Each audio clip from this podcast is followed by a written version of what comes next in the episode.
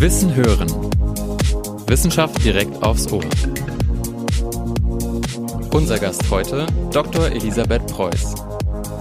Sie hat an der FAU in quantitativer Bildgebung in Kombination mit Deep Learning promoviert und wurde im Jahr 2019 zur KI-Newcomerin des Jahres gewählt.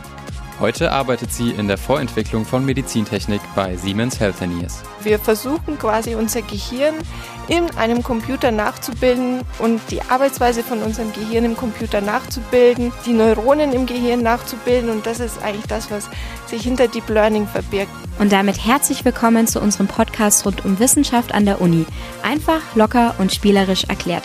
Wir, das sind Nina, Hanna, Janu und ich, Anna haben zusammen mit dem CIVIS und Funklus den Campus Medien an der FAU spannende und renommierte ForscherInnen unserer Uni vors Mikro geholt.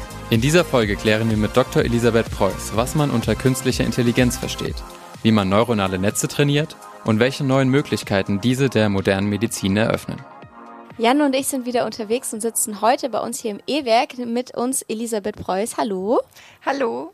Schön, dass du da bist. Du hast an der Uni FAU studiert, promoviert und 2019 auch den KI Newcomer Preis gewonnen. Herzlichen Glückwunsch dazu. Dankeschön.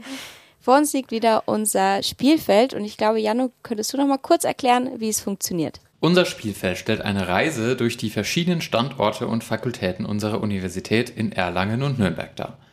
Das Spielprinzip funktioniert dabei wie bei einem Leiterspiel. Unser Interviewgast würfelt sich voran, kann aber durch solche Leitern, die zu einigen Feldern gehören, auch vor- oder zurückgesetzt werden. Pro Feld stellen wir eine Frage. Nie gibt es aber in zwei verschiedenen Kategorien. Bei einem runden Feld hat die Frage mit dem wissenschaftlichen Forschungsgebiet unseres Gastes zu tun. Bei den eckigen Feldern gibt es sogenannte Spaßfragen, durch die wir vor allem den Menschen hinter dem Forscher oder der Forscherin kennenlernen wollen. Jede Frage hat außerdem noch eine weitere Besonderheit. Die Felder sind nach den verschiedenen Orten der FAU unterteilt und zu jedem Ort gehört eine passende Aufgabe, der sich unser Gast bei der Beantwortung der jeweiligen Frage stellen muss. Das erklären wir aber erst dann, wenn es soweit ist. Sehr gut, ich freue mich auf das Gespräch mit euch. Sehr schön. Du darfst auch gerne einfach gleich mal anfangen mit dem Würfel. Eine Eins. Okay, es geht in wahnsinnig großen Schritten los. Elisabeth hat eine Eins gewürfelt und ähm, ist auf das Feld des Schlosses gekommen. Also wir stellen uns vor, wir starten in der, im Herzen von Erlangen auf dem Schlossplatz und blicken direkt auf das Schloss. Wer das nicht weiß, da ist die Universitätsverwaltung zum Teil drin. Und ähm, Schloss bedeutet, dass wir uns ein bisschen zurückbesinnen auf die guten alten Zeiten, als ähm, das Schloss noch von Adligen genutzt wurde. Und wir stellen uns jetzt vor, du bist unsere Herrscherin, unsere äh, Königin Elisabeth Preuß. Und wir sind der Pöbel, das Volk. Und wir stellen dir die Frage dann eben auch in diesem gewissen, ähm, wir, wir, reden dich an, als wärst du unsere Königin und du beantwortest bitte äh, mit der gegebenen herablassenden Art, ähm, wie du zu deinem Volk sprichst. Gott, muss ich jetzt die Frage stellen? Du schaust mich so auffordernd an. Okay. Eure königliche Majestät, bevor Sie in das edle Schloss der von Siemens Healthineers eingezogen sind, haben Sie sowohl studiert als auch promoviert an der FAU und zwar im Bereich medizinische Informatik und im Master auch nochmal Informatik. Mittlerweile arbeiten und forschen sie sogar in diesem Bereich. Und das fällt mir unglaublich schwer, das so zu stellen. Die letzten Mal hast du es viel besser gemacht, ja noch. Sag einfach ein paar Mal Euer Majestät. eure Majestät. Könnte Eure Majestät dem allgemeinen Pöbel, ergo uns, erstmal grundlegend erklären, was wir vielleicht darunter verstehen könnten unter medizinischer Informatik?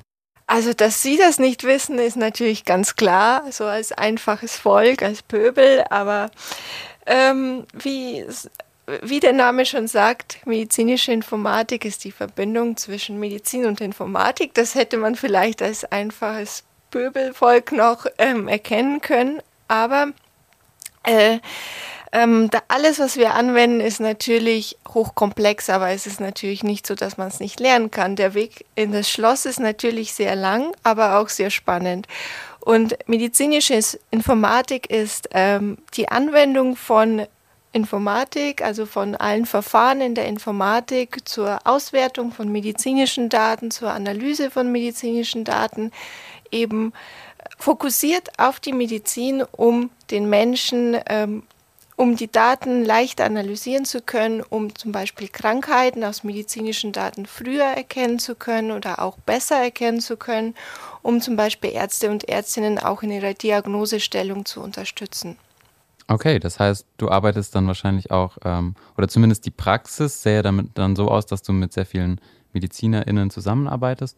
Und du selbst kennst dich wahrscheinlich, wenn du das im Bachelor studiert hast, so ein bisschen mit den medizinischen Grundlagen aus?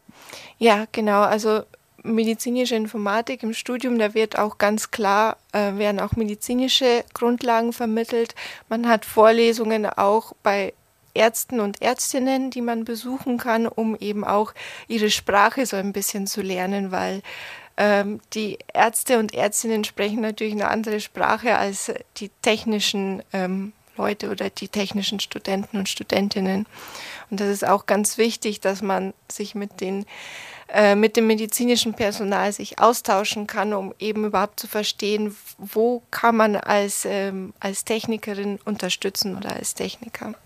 Ja, in solchen Bereichen ist eine Brücke schlagen, dann stelle ich mir sehr, sehr wichtig vor. Und vor allem, wenn man sonst keine Einblicke in die Praxis hat, ist es wahrscheinlich auch schwierig, eine neue Lösung zu erfinden oder in einem bestimmten Bereich zu forschen, wenn du gar nicht weißt, wie du es sonst praktisch machen kannst. Genau, oder meistens oder oft werden auch einfach Lösungen erfunden oder hergestellt, die vielleicht gar nicht gebraucht werden in der echten Anwendung.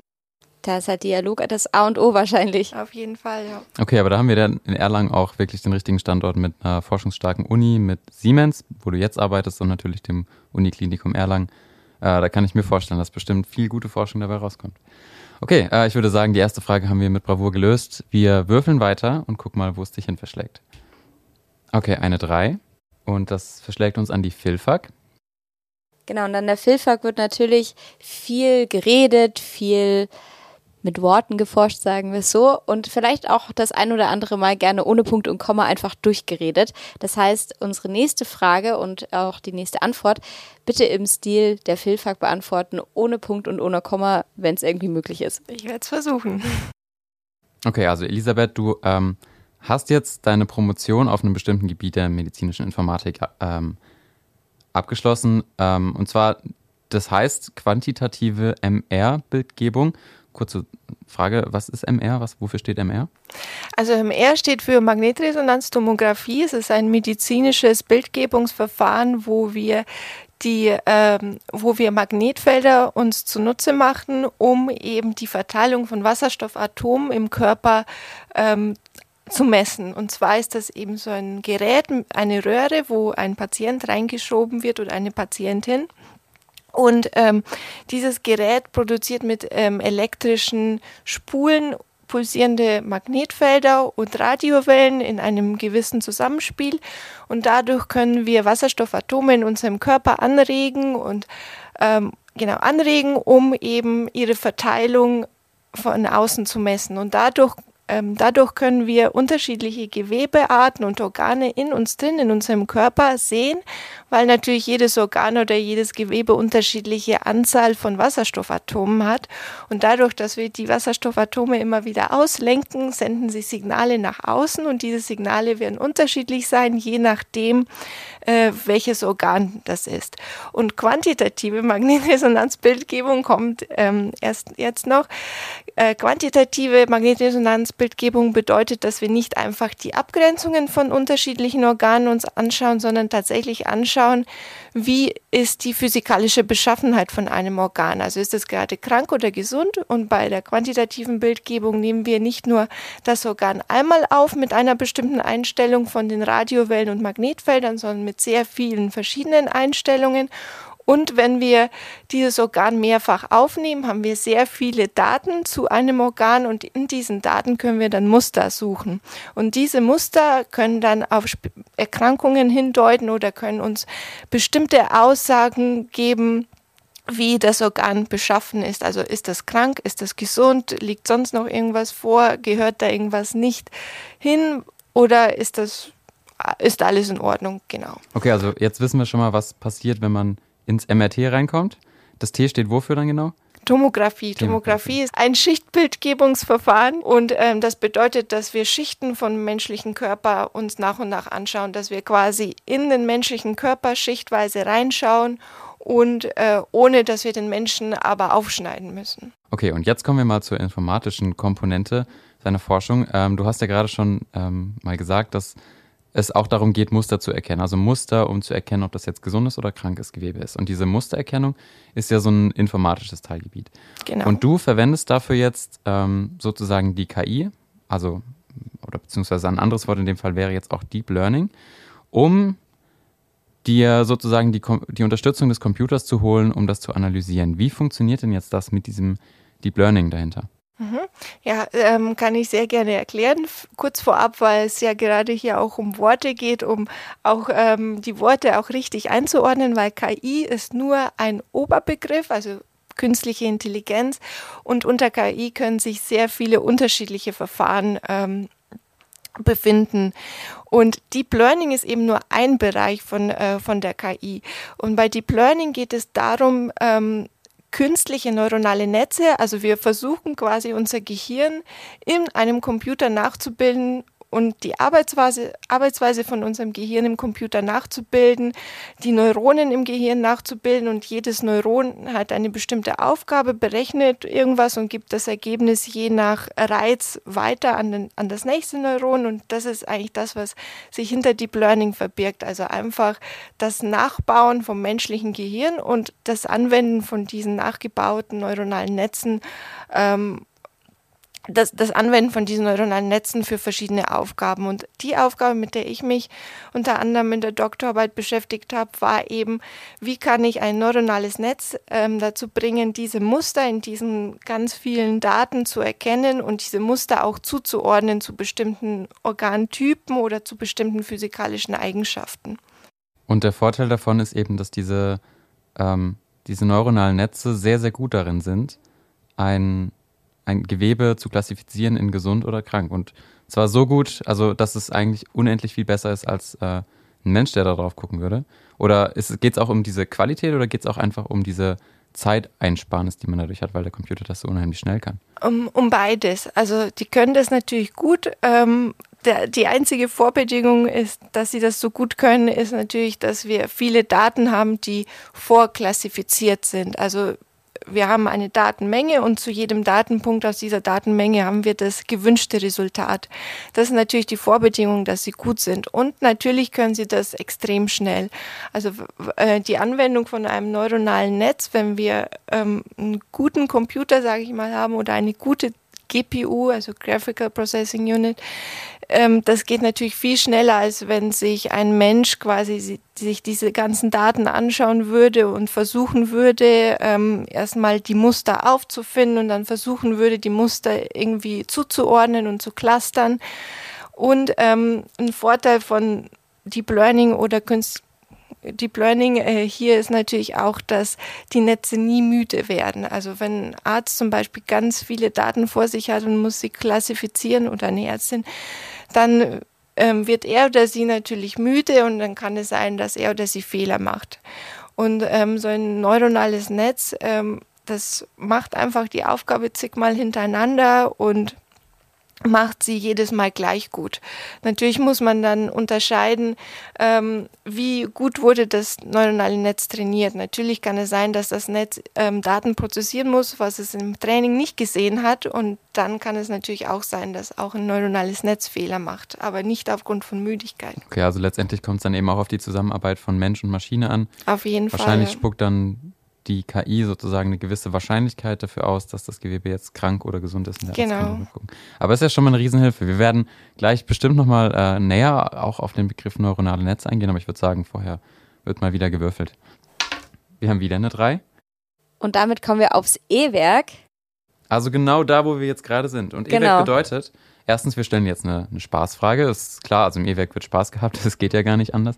Aber mit was wird Spaß gemacht? Mit sehr viel guter Musik. Das heißt, wir ziehen jetzt alle einmal unsere Kopfhörer auf, die wir hier rumliegen haben.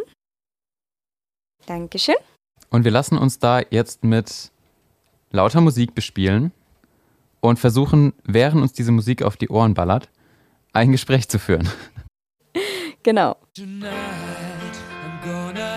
würde jetzt gerne im großen Saal unten sein und tanzen. Oh ja. Elisabeth, wenn du nicht Informatikerin geworden wärst, was wäre dein zweiter Traumberuf gewesen? Jetzt, wo ich die Musik so höre, wäre das wahrscheinlich irgendwas mit Musik geworden. Bist du denn musikalisch begabt? Begabt bin ich leider gar nicht musikalisch. Ich kann sehr gut Musik hören, aber also wenn es einen Beruf geben würde, wo man dafür bezahlt wird, dass man Musik hört, dann oh wäre ja, das dein... da wäre ich sofort dabei. Entweder Musik hören oder dazu tanzen, auf jeden Fall. Bist du denn tänzerisch begabt? Oder auch nicht?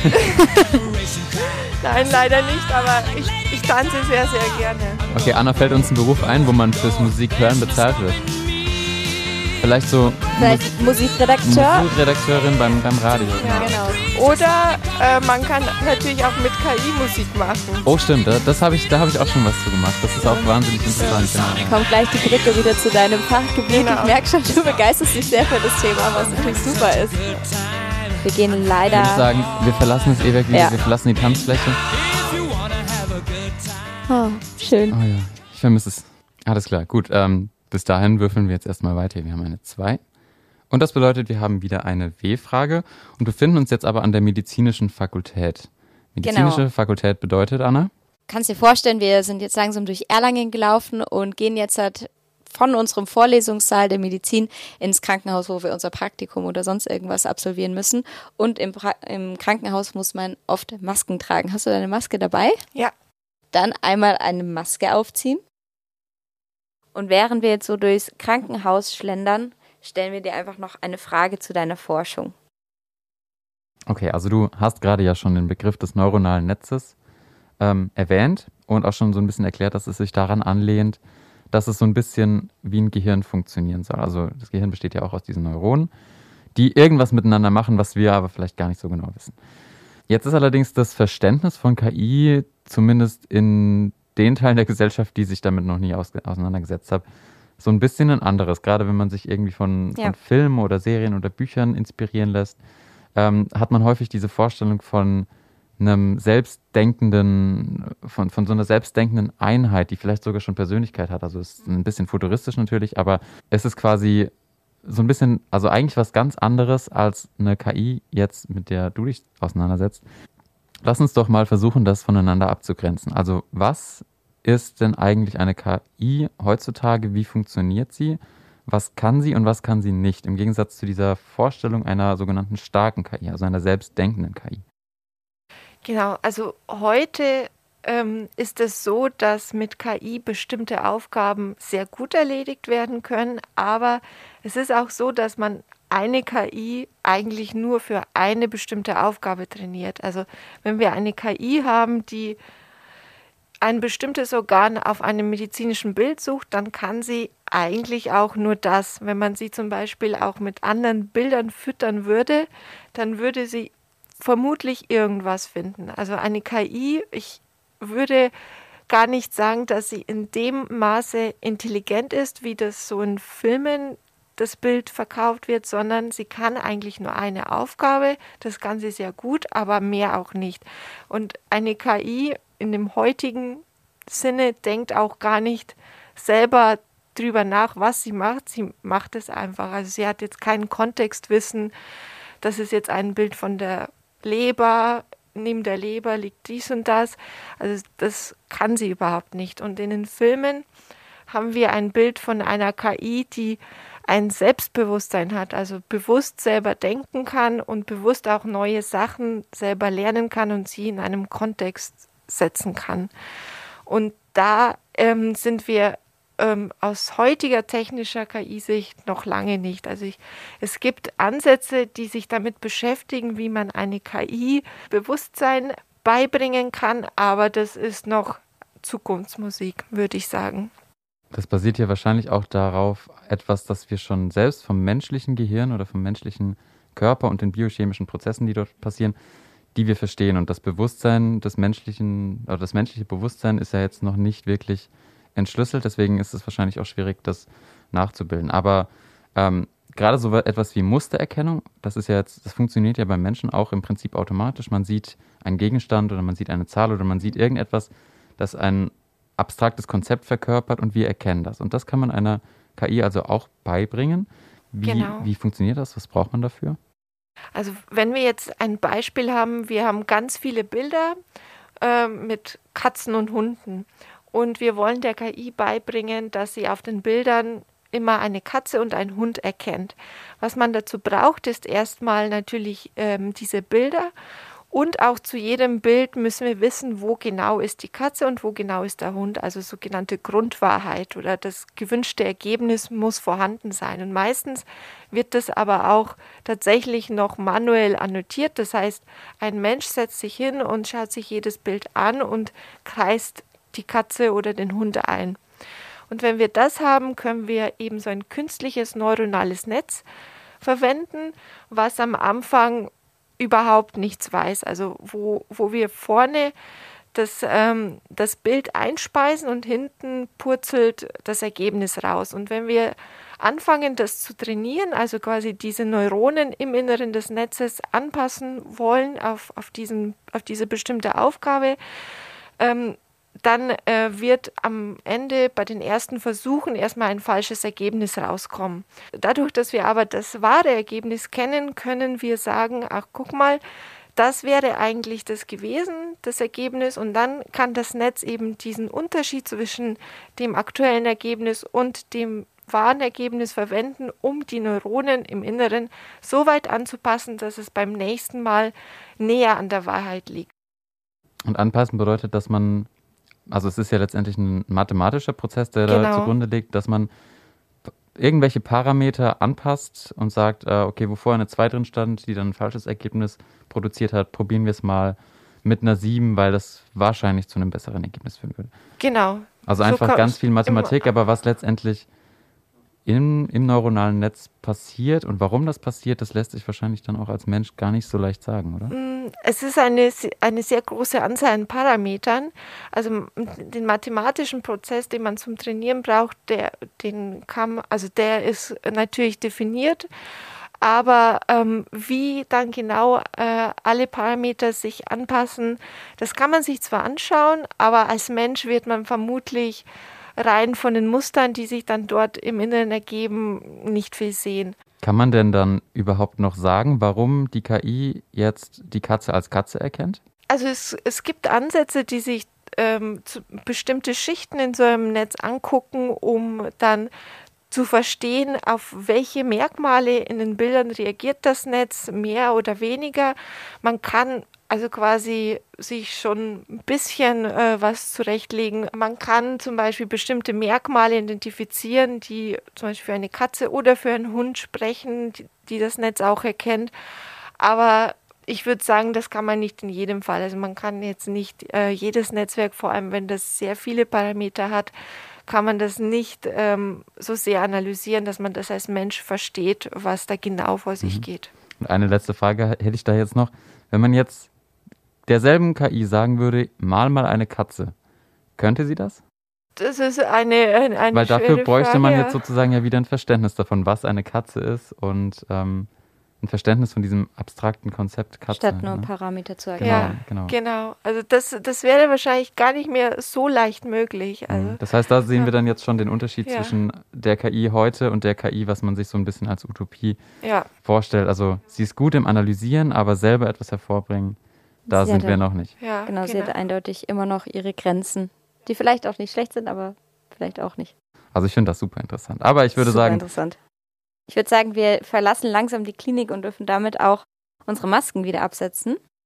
Genau, und beiseite legen und nochmal würfeln, genau.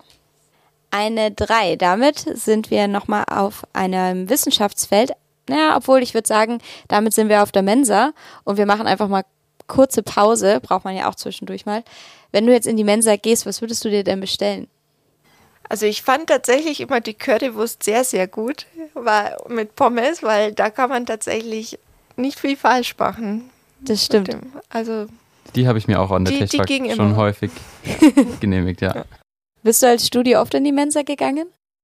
Ja, tatsächlich. Eigentlich, ähm, wenn ich an der Uni war, dann war ich in der Mensa.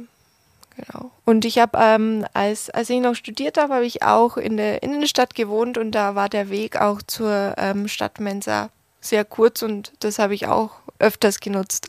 Ja, ich wohne auch gleich um die Ecke und jetzt auch während Corona oder sowas war es schon immer sehr praktisch. Hast du immer kurz gucken können. Wenn du keine Zeit oder keine Lust hattest zu kochen, hat die Mensa ja wirklich immer ein gutes Angebot. Und es gehört ja irgendwie zum Uni-Alltag auch dazu. Ja. Man, Ja. Also man geht ja auch nicht nur in die, in die Mensa, um zu essen, sondern es ist ja auch so, ein, so eine soziale Komponente dabei. Ja. Ja, Das vermisse ich total.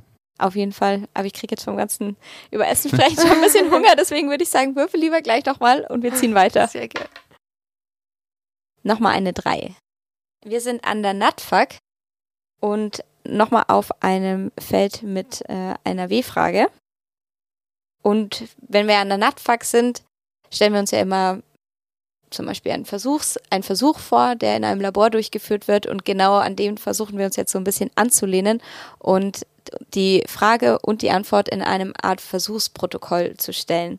Also wir brauchen die Versuchsfrage, die Durchführung und das Ergebnis. Ich versuche es jetzt mal mit der Frage. Also äh, wir schreiben den dr- 31.. 31. Oh Gott, es ist schon der 31. Wir schreiben den 31. August. Es ist ungefähr 12.15 Uhr, würde ich sagen. Und wir sitzen im Labor zu dritt mit äh, Janno, Elisabeth und mir. Und die Fragestellung lautet, mittlerweile bist du ja nicht mehr nur an der Uni, sondern auch bei Siemens oder Siemens Healthineers, also bist in den Bereich der praktischen Medizintechnik übergegangen. Wie kann man sich denn das praktische Endergebnis der Anwendung deiner Forschung vorstellen? Also bei Siemens Healthineers bin ich ja in der Vorentwicklung tätig und ich würde sagen, das ist so ein Bindeglied auch zwischen Praxis und Theorie. Das heißt, unsere Durchführung ist ähm, erstmal ähm, das Einholen von ähm, der Theorie aus der Uni. Wäre wär so der, nächste, äh, der erste Schritt. Ähm, dann auch Einholen von Meinungen oder auch Rückmeldungen aus der Praxis, also von den Ärzten und Ärztinnen. Und dann ähm, überlegen wir uns, was wäre der nächste Schritt, wie können wir diese Theorie mit den Anforderungen aus der Praxis zusammenbringen, was wären die nächsten Schritte in der Zukunft, also was wäre denn das nächste mögliche Produkt. Und ähm, der nächste Schritt wäre dann, dass wir ähm, Daten aus der Klinik bekommen und mit diesen Daten verschiedene Experimente durchführen, verschiedene mögliche Szenarien für die Zukunft ähm, uns ausmalen und äh, die eben mit den ersten prototypischen Ergebnissen untermalen und uns nochmal von den Ärzten und Ärztinnen ähm, das Feedback einholen, ob sie sich das so vorstellen könnten in der Zukunft oder nicht. Und das Endergebnis wäre bei uns in der Vorentwicklung sozusagen eine Beschreibung von einem möglichen Produkt, wie das aussehen könnte in der Zukunft und das geht dann ähm, weiter an die Produktentwicklung, wo dann das tatsächliche Produkt entwickelt wird. Hast du schon mal eine Idee von dir dann auch in einem Endprodukt wiedererkennen können? Das äh, ist, ich bin wahrscheinlich noch gar nicht so lange dabei, als, ähm, als ähm, das möglich wäre, weil tatsächlich ähm, solche Produktentwicklungszyklen doch relativ lang sind. Also lang bedeutet schon ein bis zwei Jahre Vergehen von der ersten Idee bis dann zur tatsächlichen Realisierung. Und wie lange bist du jetzt schon bei Health Years? Bei Healthineers in meiner jetzigen Position bin ich seit acht Monaten und vorher war ich eben auch in der Vorentwicklung für meine Doktorarbeit, aber das war dann natürlich noch theoretischer als jetzt. Also stellen wir dir die Frage einfach in ein paar Jahren nochmal und dann kannst du sie Genau. sicherlich mit Ja beantworten. Und dann hoffen wir mal, dass der Laborleiter mit unserem Protokoll zufrieden ist. Wir setzen eine Unterschrift drunter und geben ab. Und du würfelst eine 4. Jetzt geht es ein bisschen schneller voran. Damit sind wir beim Sportgelände und stellen die nächste Frage, eine Spaßfrage, ein bisschen sportlich, würde ich sagen, wie ein Sportmoderator oder ein Spieler nach einem aufregenden Spiel. Mhm. Hast, guckst du denn oder interessierst du dich für Sport? Ich habe jetzt die Olympia so ein bisschen mitverfolgt tatsächlich. Okay, da ha haben wir ja auch ein paar Interviews gehabt von SportlerInnen. Okay, dann versuchen wir das mal so ein bisschen nachzustellen. Okay, bei mir ist jetzt Elisabeth Preuß äh, nach einem sehr anstrengenden Match. Ähm, erstmal Glückwunsch zur grandiosen Forschungsleistung. Man hat echt gesehen, wie viel Kraft und Arbeit Sie heute in Ihren Wurf gesteckt haben. Können Sie mal beschreiben, wie, wie anstrengend es heute war, bei diesen Umständen, bei diesen Temperaturen, bei dieser Atmosphäre Ihre Forschung zu betreiben? Also, wie anstrengend war es heute? Ich muss mich erstmal sammeln. Also wenn es dann soweit ist und alles vorbei ist, muss ich sagen, vergisst man, ähm, was man für Anstrengungen und Kraft da reingesteckt hat. Aber wenn man, wenn man ein bisschen reflektiert und zurückdenkt und all, all die Jahre, all die Monate, all die Tage an der Uni und sich denkt, so viele Stunden habe ich, habe ich reingesteckt und ganz oft kein Ergebnis gesehen. Das, denke ich, ist das Anstrengendste, wenn man einfach ganz lange vor seiner Forschung sitzt und versucht und versucht und immer mehr Experimente macht und sich immer mehr Sachen und Daten und Theorien anschaut und einfach nicht wirklich was dabei rumkommt und dann eines Tages, so wie heute, passiert doch was ganz Tolles und plötzlich macht alles seinen Sinn und bin einfach super happy, dass das am Ende doch alles so toll ausgegangen ist und dann am Ende weiß man auch, wofür man die ganze Zeit gearbeitet hat. Na, wenn das kein motivierendes Interview war für alle Studierenden, die vielleicht gerade noch mit Rauchen im Kopf in der Bib sitzen und sich denken, warum mache ich das eigentlich? Irgendwann lohnt sich's. Damit darfst du auch weiter würfeln, dann gehen wir gleich ein bisschen weiter. Und wie wir gerade schon über die Bib gesprochen haben und die Studis, die da gerade mit Rauchen im Kopf sitzen, ähm, hat es uns jetzt auch hin verschlagen in die Bibliothek. Und ich mache es gerade schon so ein bisschen vor. In der Bibliothek muss man natürlich leise sein, dass man die anderen, Entschuldigung, dass man die anderen Leute nicht so stört. Deswegen flüstern, flüstern wir jetzt unsere nächste Frage. Und wir sind auf einer eckigen Frage gelandet. Das heißt, wir stellen dir noch eine Spaßfrage. Gibt es denn einen Film oder ein Buch zum Thema künstliche Intelligenz, das dich persönlich fasziniert hat? Filme über künstliche Intelligenz verbreiten ja oft ähm, das Image, dass die künstliche Intelligenz einfach schon ein Selbstbewusstsein hat und meistens wenden sich die KIs dann gegen den Menschen. Und so ist es auch in einem meiner Lieblingsfilme, das, ähm, der heißt Ex Machina. Und in diesem Film geht es darum, dass ähm, ein, ein Mensch erkennen soll, ob ein Android, also ein Roboter, der aussieht wie ein Mensch, wirklich eine KI ist oder kein KI oder keine KI. Und am Ende, ich nehme jetzt mal das Ende vorweg, wendet sich natürlich die KI gegen den Menschen, weil sie selber fliehen will, weil sie selber Gefühle entwickelt hat. Und ich finde, es, es ist ein super spannender Film, aber dennoch vermittelt der Film immer noch nicht die tatsächliche Wahrheit oder die, das tatsächliche Bild über die KI. Ein zweiter Film ist ein Dokumentationsfilm, der tatsächlich auch ähm, quasi das Bild von einer bösen KI vermittelt, ist äh, Coded Bias, den ich auch sehr gemocht habe.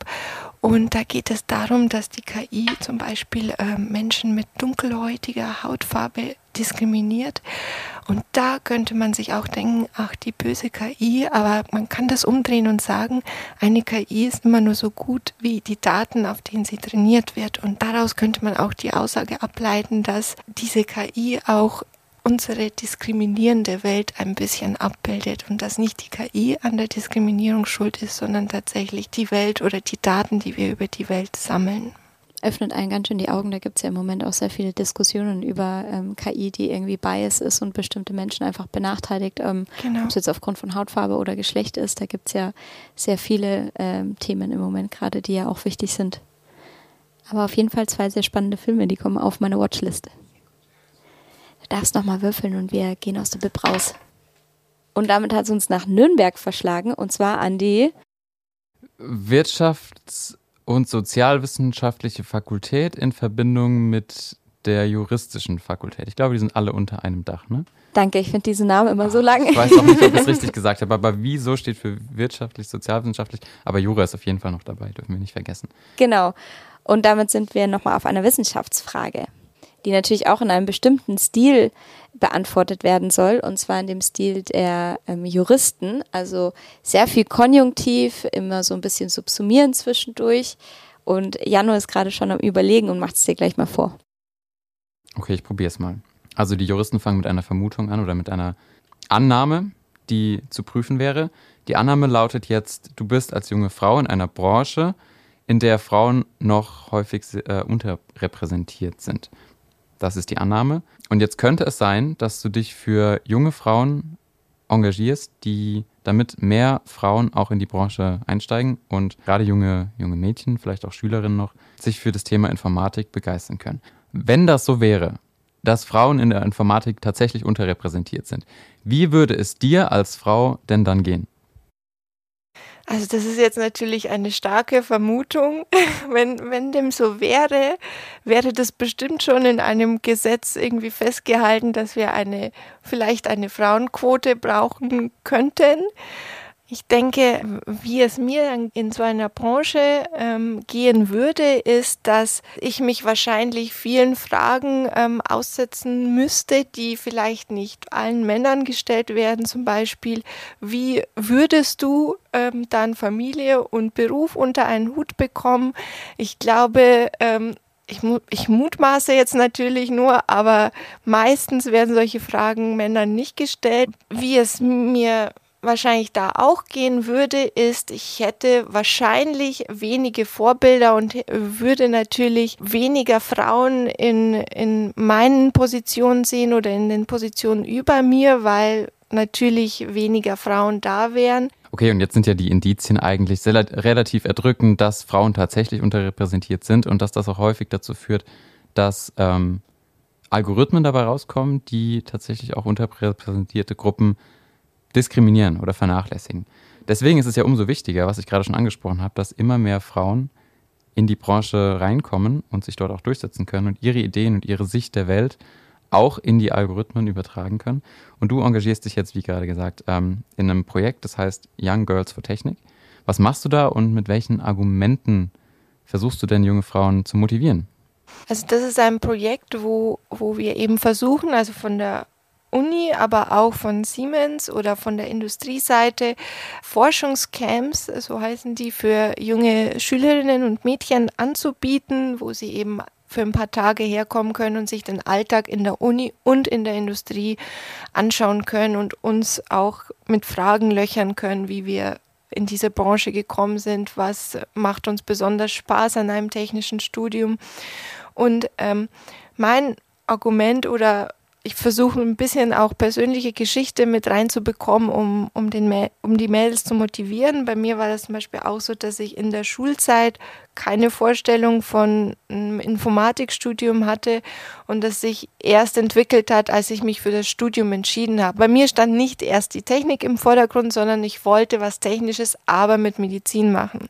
Und das ist eben oft so, dass die Mädels, wenn sie in so ein technisches Studium kommen, dann eher so über diesen Umweg, dass äh, durch diese Verbindung mit irgendwas, was typisch ähm, typisch weiblich ist, sage ich jetzt mal irgendwie. Ähm, Medizin, irgendwas Kreatives, irgendwas, wo man sich um andere Menschen ähm, kümmert.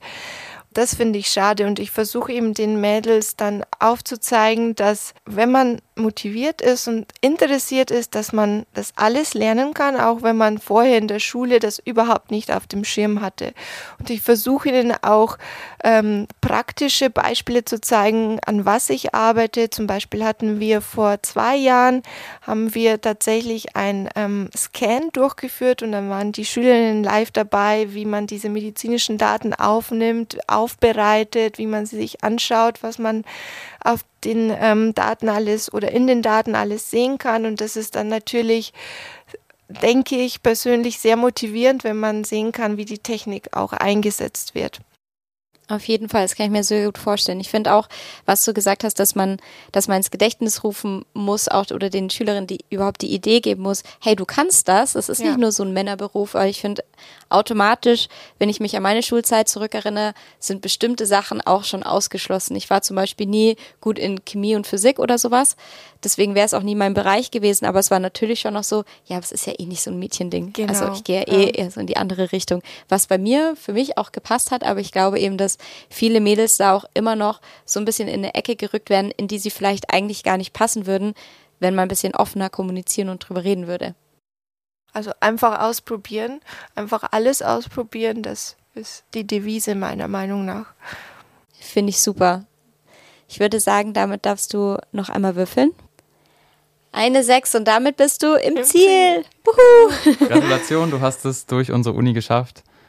Und wir haben wirklich sehr, sehr viel Spannendes über das Thema KI, künstliche Intelligenzen, ähm, maschinelles Lernen, neuronale Netze erfahren und vielleicht ja auch die ein oder andere ZuhörerInnen dazu motivieren können, ähm, sich das Arbeits- und Studiumsfeld der Informatik mal anzuschauen und vielleicht sogar selbst da reinzustarten. Auf jeden Fall. Vielen, vielen Dank für deine Zeit. Vielen Dank, dass du hier warst. Vielen und Dank, dass ich hier sein durfte. Hat mich sehr gefreut und viel Erfolg dir weiterhin. Dankeschön. Wissen hören. Wissenschaft direkt aufs Ohr.